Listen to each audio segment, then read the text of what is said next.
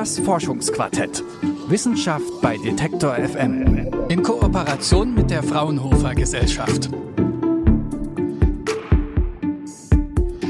Egal ob beim European Green Deal, dem Pariser Klimaabkommen oder dem aktuellen Bundestagswahlkampf. Der Klimawandel ist im Zentrum der politischen Programme angekommen. Und natürlich arbeitet auch die Wissenschaft mit Hochdruck daran, die Auswirkungen der Klimakrise abzufedern.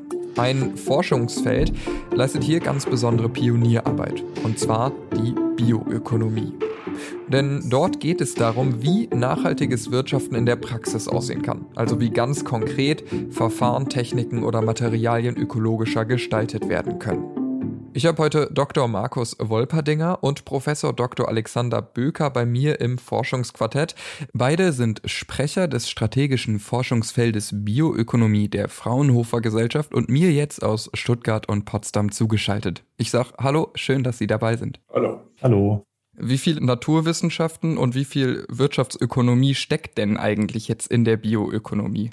Die Bioökonomie ist ein Schlüssel dafür, dass neue Produkte und Verfahren und Dienstleistungen in allen Bereichen unserer Gesellschaft nachhaltig und wirtschaftlich eingesetzt werden können. Insofern ist es immer eine enge Verbindung zwischen den Naturwissenschaften, die eine wichtige Grundlage für all dies bilden, und die Wirtschaftsökonomie, also die ökonomische Umsetzung, aber auch die ökologische Umsetzung dieser Themen in der Zukunft. Und damit sind wir im Grunde auch beim Dreiklang, nämlich der Nachhaltigkeit, die ja sowohl sozial als auch ökologisch und ökonomisch fundiert ist.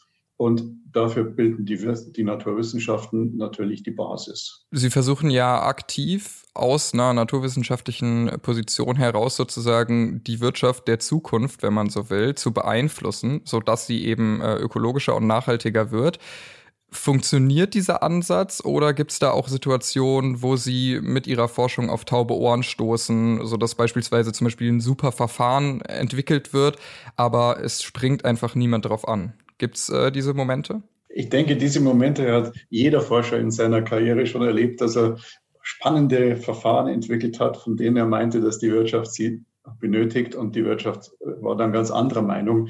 Ähm, ich denke, das ist aber nicht die Problematik. Wichtig ist zu sehen, dass wir mit der Bioökonomie in der Lage sind, ein nachhaltiges und zukunftsfähiges Wirtschaftssystem wissensbasiert aufzubauen und zu gestalten. Und dabei geht die Bioökonomie weit über die Nutzung biogener Rohstoffe hinaus. Im Grunde wird es möglich, mit der Bioökonomie traditionelle industrielle Strukturen anders auszurichten. Und hierfür liefern wir innovative Lösungen. Und da haben Sie vollkommen recht, die müssen natürlich an der richtigen Stelle auch angenommen werden. Und das ist sicher eine der Herausforderungen, da neue Technologien in der Regel immer in Konkurrenz mit bestehenden stehen und diese bestehenden Technologien oft auch schon etabliert und abgeschrieben und damit sehr kosteneffizient sind. Aber, und das ist der entscheidende Punkt an der Bioökonomie, der Treiber hat sich verändert. Der Treiber ist zunehmend Nachhaltigkeit, zunehmend Klimaschutz und zunehmend auch von den Konsumenten ausgehend. Und damit eine, äh, wird eine, eine, eine Pull-Wirkung erzeugt, die in der Industrie auch zunehmend ankommt. Darauf hätte sich jetzt meine nächste Frage bezogen. Ähm, wie ist denn der klassische Ablauf? Kommt die Innovation eher äh, von Seiten der Bioökonomie oder von Seiten der Wissenschaft? Oder ist es so, dass Unternehmen ähm, gewisse neue Ansprüche eben zum Beispiel der Konsumentinnenschaft ähm, auffallen und dann die an die Wissenschaft, an sie herantreten und sagen, wir brauchen hier ein neues Material, einen neuen Produktionsvorgang? Wer ist da der Initiator? Das ist durchaus ähm, zweigeteilt. Also das kommt aus beiden Richtungen. Es gibt natürlich einmal ähm, den, den Treiber der, der Forschung, wie eben schon gesagt, ähm, wo man äh, ganz konkret äh, neue Ansätze verfolgt, gerade wenn es um zum Beispiel biogene Rohstoffe geht und dort äh, sehr gezielt versucht, aus nachwachsenden Rohstoffen neue Materialien äh, zu generieren. Ähm, das passiert natürlich dann immer vor dem Hintergrund ähm, einerseits der ähm, vorhandenen Ressourcen, die ja in großer Menge auch äh, da sein müssen, äh, dann der ökonomischen äh, Umsetzbarkeit, also da kommt dann eben die, der ökonomische Aspekt wieder hinein.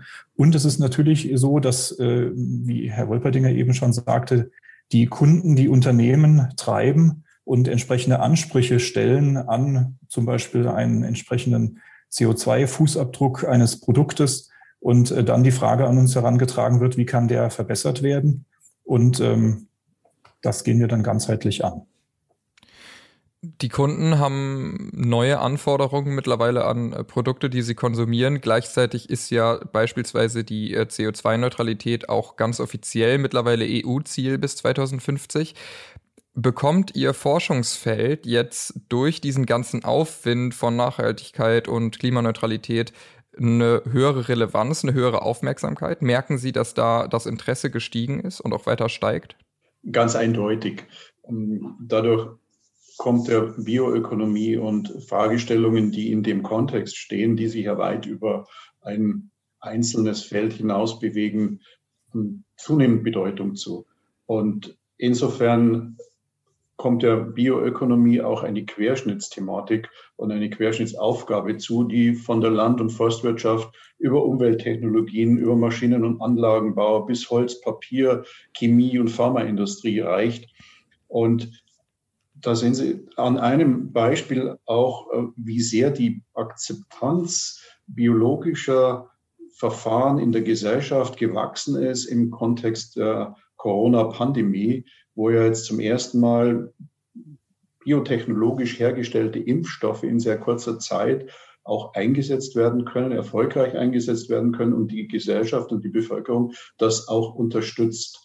Und das ist ein sehr gutes Zeichen dafür, dass neue innovative Verfahren durchaus in der Gesellschaft angenommen und akzeptiert werden. Zum einen, wenn die, der Bedarf besteht und der besteht auch in in der Zukunft bei nachhaltigen CO2-neutralen Produkten und Verfahren und dann diese auch entsprechend zur Verfügung gestellt werden können. Und das genau kann die Bioökonomie im weiteren Sinne auch die Naturwissenschaft leisten. Gibt es denn ganz konkrete Beispiele von eben solchen Verfahren oder Produkten aus der Bioökonomie, die integriert und vielleicht schon auch Teil des Alltags von vielen Menschen sind? Sie beide arbeiten ja an unterschiedlichen Schwerpunktbereichen am Fraunhofer Institut. Und vielleicht, Herr Böker, was ist denn aus der Polymerforschung zum Beispiel so ein konkretes Projekt, was jetzt gerade ähm, erforscht wird oder erforscht wurde und bereits integriert ist? Also an meinem Institut arbeiten wir in erster Linie an Materialien. Das heißt, es geht vor allem darum, die Materialressourcen, also quasi die Grundlage, die Grundstoffe ähm, so zu gestalten, dass sie nachwachsen, also aus der Natur äh, kommen. Und es gibt eine ganze Vielzahl von, von Projekten, die sich damit beschäftigen. Das kann einerseits äh, sein, dass wir Polymilchsäure äh, nutzen und so verbessern, dass sie ähm, von ihrem ähm, Anwendungsspektrum, also die Widerstandsfähigkeit, die Festigkeit besitzt, wie äh, mittlerweile natürlich äh, äh, sehr gut verbreitete erdölbasierte Polymere.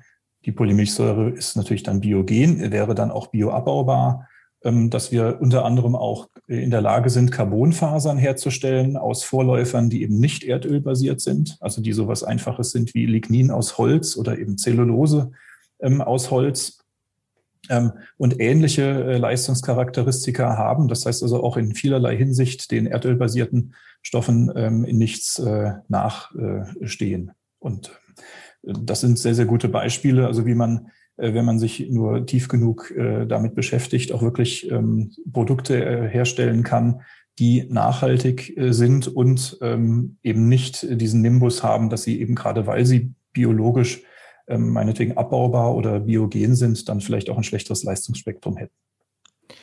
Wie sieht das mit der äh, Finanzierbarkeit aus? An dieser Stelle beispielsweise gibt es da immer noch den Vorbehalt, dass sich das nicht lohnt, dass das zu teuer ist? Und gibt es dann Ihrerseits aber vielleicht auch einen Moment, äh, wo Sie absehen können, hier rechnet sich das irgendwann, hier wird die Kostendifferenz irgendwann keine Rolle mehr spielen?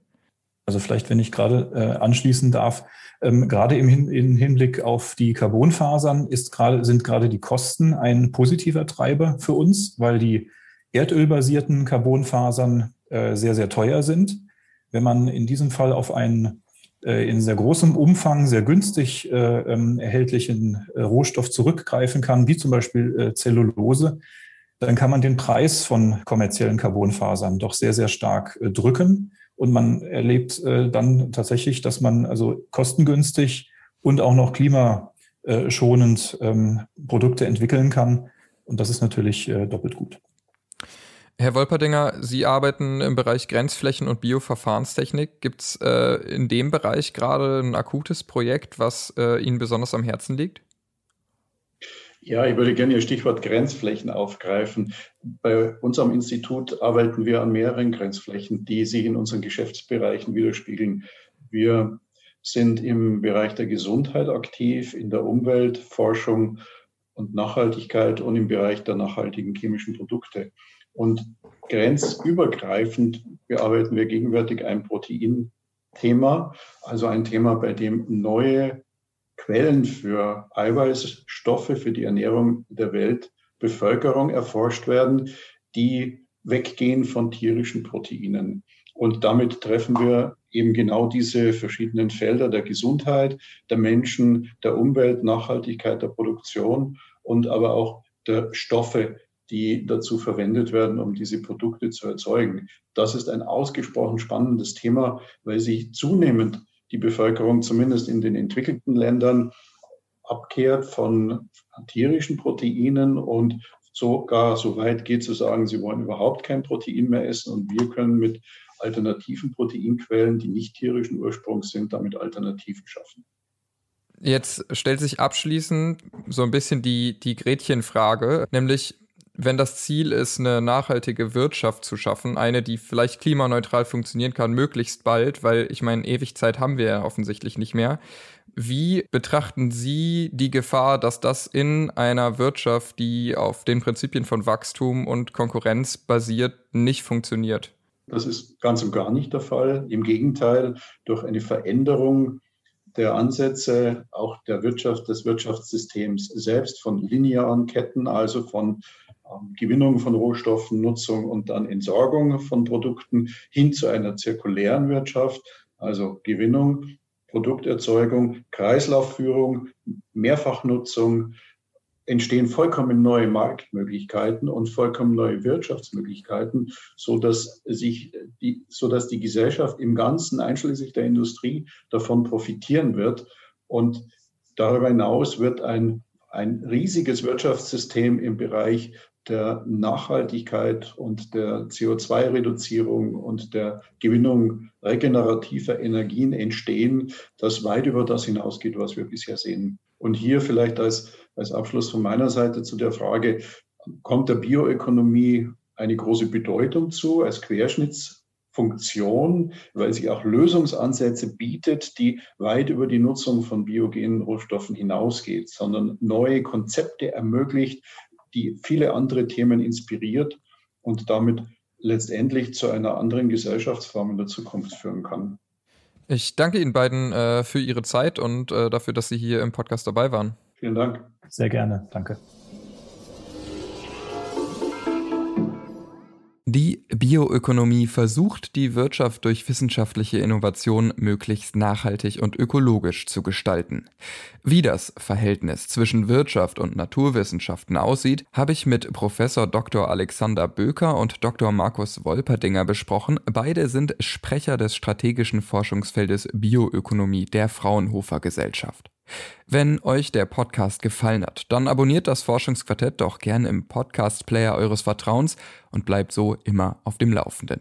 Weitere Einblicke in die Welt der Fraunhofer Wissenschaftlerinnen und Wissenschaftler gibt's im Fraunhofer Podcast Forschung erleben, Zukunft hören unter fraunhofer.de slash podcast oder überall dort, wo es Podcasts gibt. Mein Name ist Jonas Junak und ich verabschiede mich an dieser Stelle. Bis bald und ciao.